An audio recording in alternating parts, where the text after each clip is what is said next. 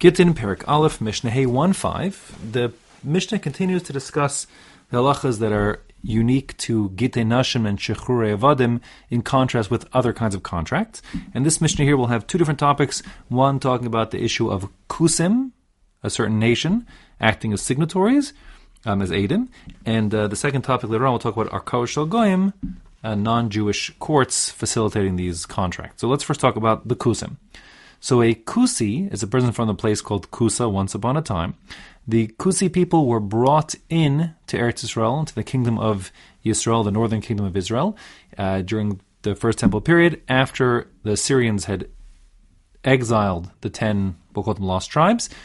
Um, he brought in these other peoples to populate the region in the north of Israel and Samaria. Now, these people were not Jewish, but uh, they were idolatrous. The lions that were roaming Eretz at the time, attack them repeatedly. They realize it's a sign of God's displeasure, the local God's displeasure, I'll call him, uh, and they were moved to convert to being Jewish in hoping to appease the what they perceived as the local God.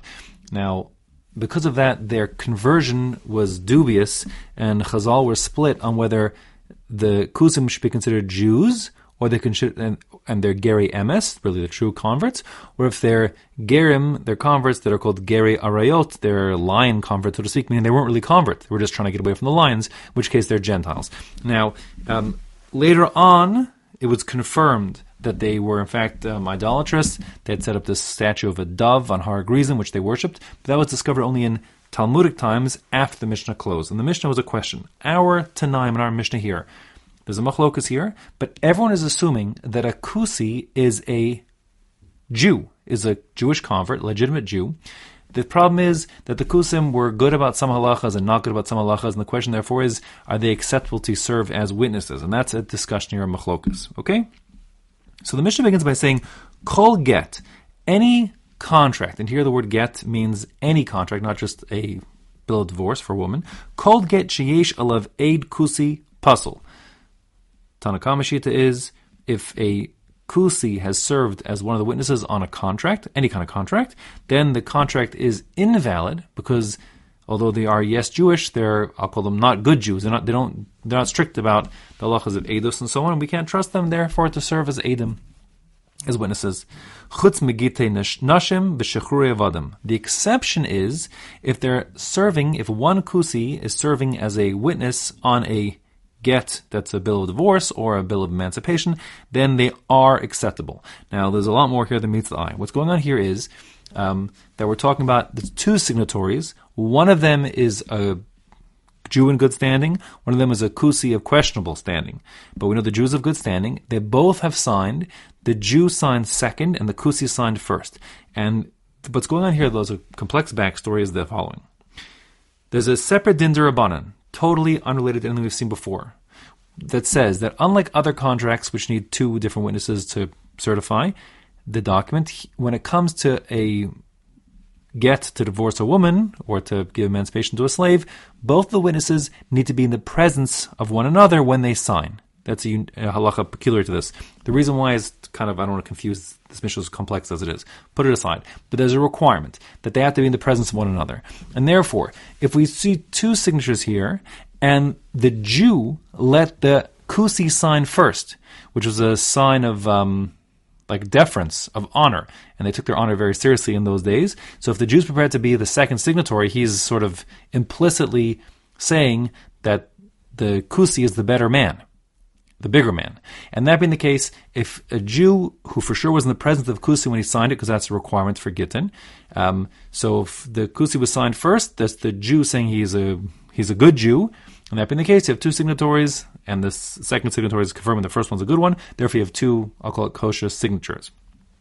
Um, in the case of other kinds of contracts, let's say just a generic IOU, since they could sign it separately, one not in the presence of the other, the fact that there is a Jew who signed doesn't mean that the other person who signed the kusi is um, someone who takes edus and halacha seriously, and therefore um, such a contract cannot be relied upon, says the Tanna Kamma. Okay?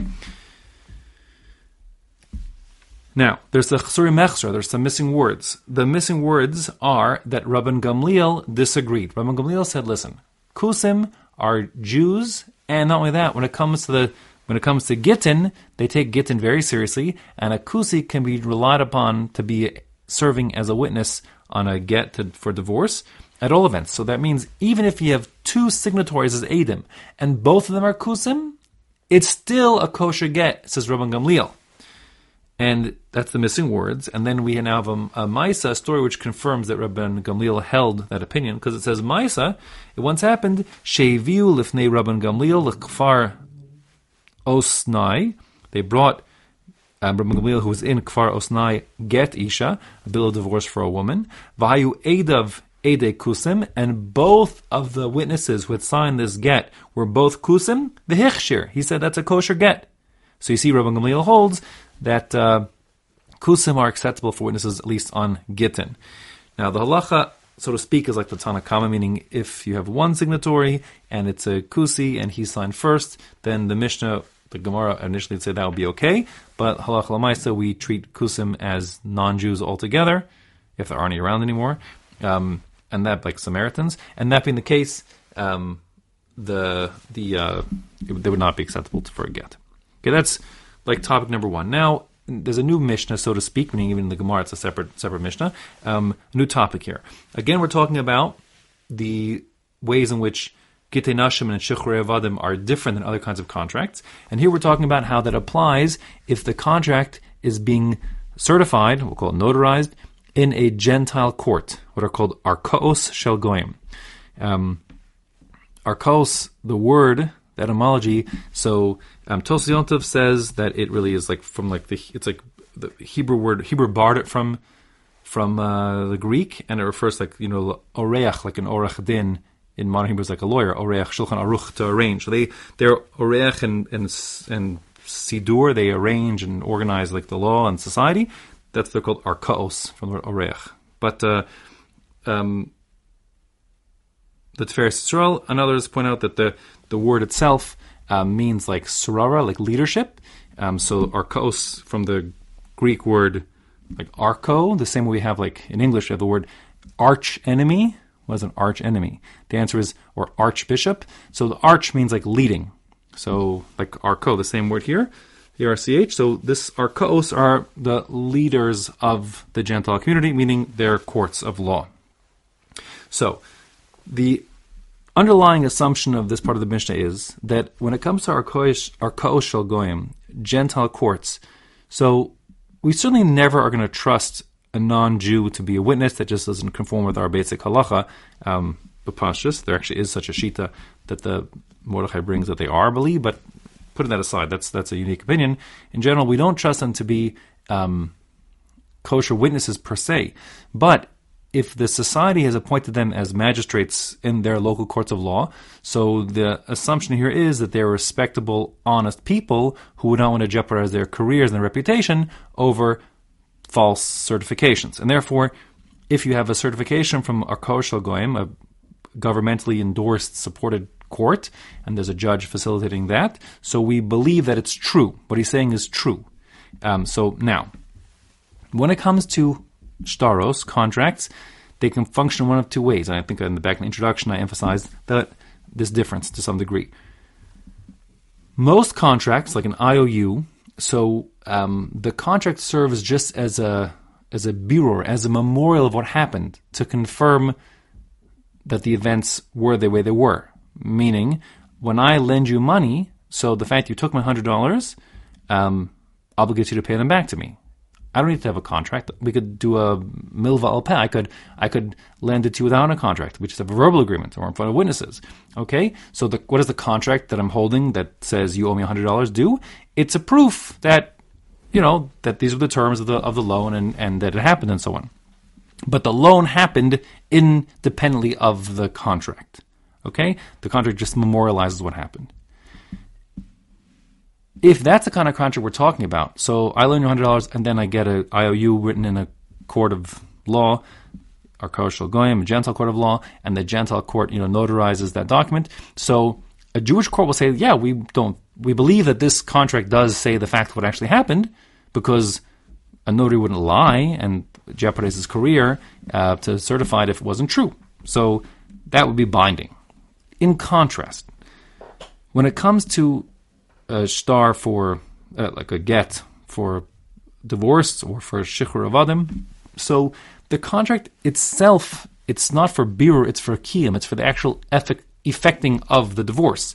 So I need to give a sefer krisos, this document, this legal you know phenomenon called a get to the woman, and she has to accept it, and that's what effects the divorce. Um, it doesn't matter that the signet that doesn't. It's not about beer to to prove what happened. It's actually make it happen. Therefore, a get has to be written by Jews lishma, and there's no other way around that. If a non-Jew wrote it, it doesn't matter that it. It's just not a kosher get. It's not a thing called a get. You know, uh, I'll just give another example in case it's not clear. You know, there's a thing called a mezuzah. It has to go on your doorpost. It, it doesn't help to photocopy someone else's mezuzah and, and, or to endorse the person who lives here believes in Hashem or something. That's not the point. There's a mitzvah to put a mezuzah, and it's not a mezuzah unless it's written by a sofer stam l'shem mezuzah on you know, with the, conforming to lachas mezuzah. It's not the, not the words on it that they're true. That's not the point. The mezuzah is a mezuzah in and of itself. A get is the same way. It has to be written lishma and has to do what it, what it does. And if a non-Jew is the one writing it, um, or if a non-Jew is witnessing its handing over, uh, that's not effective. It just doesn't work. Uh, you need to have Jews that are, are serving as the witnesses to make this thing happen. Therefore, Arkaos Shel Goyim don't help necessarily, right? Because we don't need to just. It's not to not a birur. It's not to say this is a the A divorce B that we wouldn't accept from a non-Jewish court. It has to be that we have Jewish witnesses that say this contract was given over to this woman who accepted it in her hand, got in her hand, and that's how she was divorced. So that being the case, says the Mishnah inside, Kol hashtaros ha'olim bar kosh goyim, any contracts that emerge from Gentile courts, goyim, even though the signatories, the people who are doing the certification, notarization of the get, are non-Jews, ksherim, they're still effective and they're enforceable because we don't assume they're liars, and therefore we'll accept it. That what it says in the document is true. But the fact that, again, the get, it doesn't matter that it says bit true or not true. It has, happens that it, it, it, was given over to her, and that event is not what the get. It's the giving over the get, and not what it says in the get per se that matters. So therefore, chutz megite nashim v'shechure. Exceptions are the get for a, a, woman or a get shechrur for an evid. The fact that it's been notarized doesn't make it effective. We wouldn't honor such a get. It's just simply not effective, not halachically acceptable.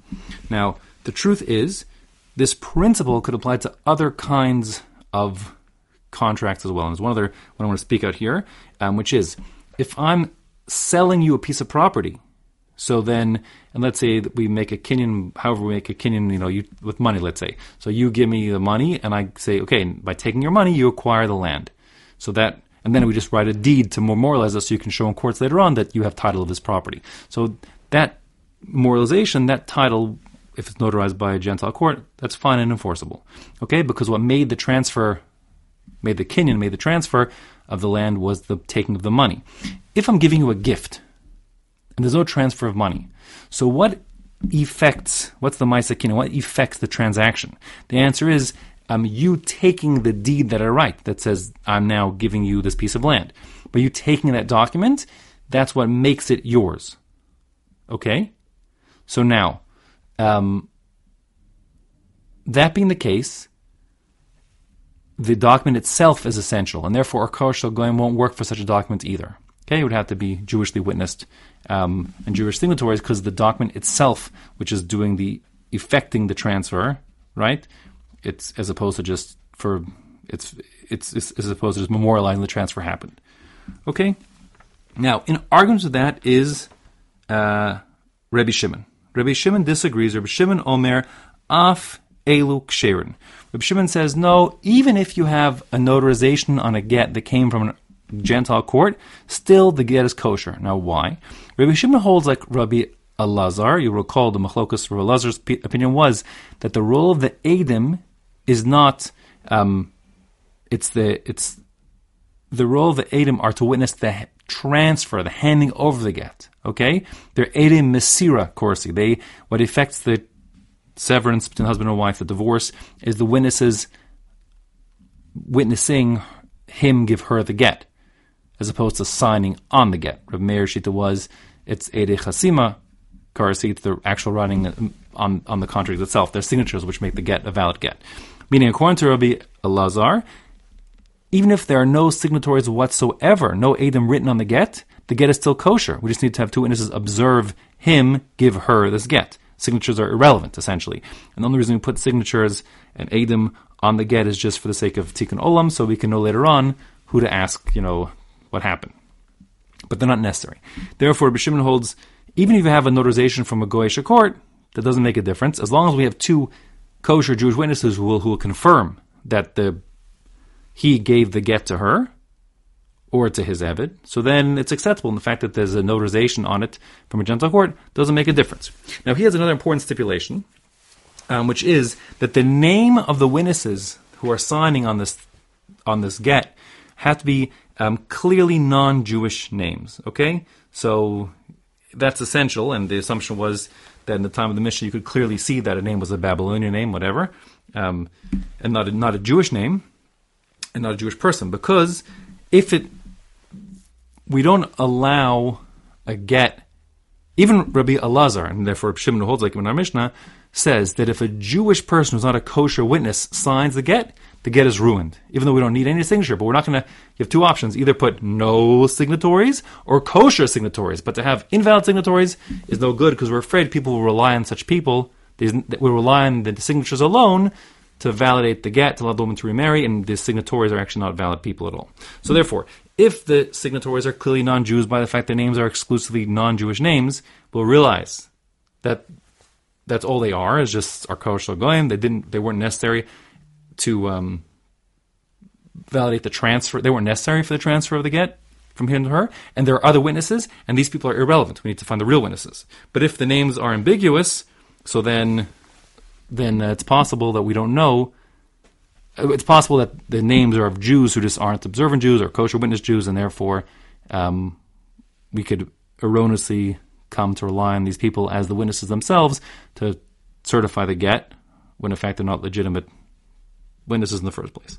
Okay, so that's his that's his opinion. So his, he says even if the kosher goyim sign the get, it's kosher, provided that, that their names are clearly non-Jewish names.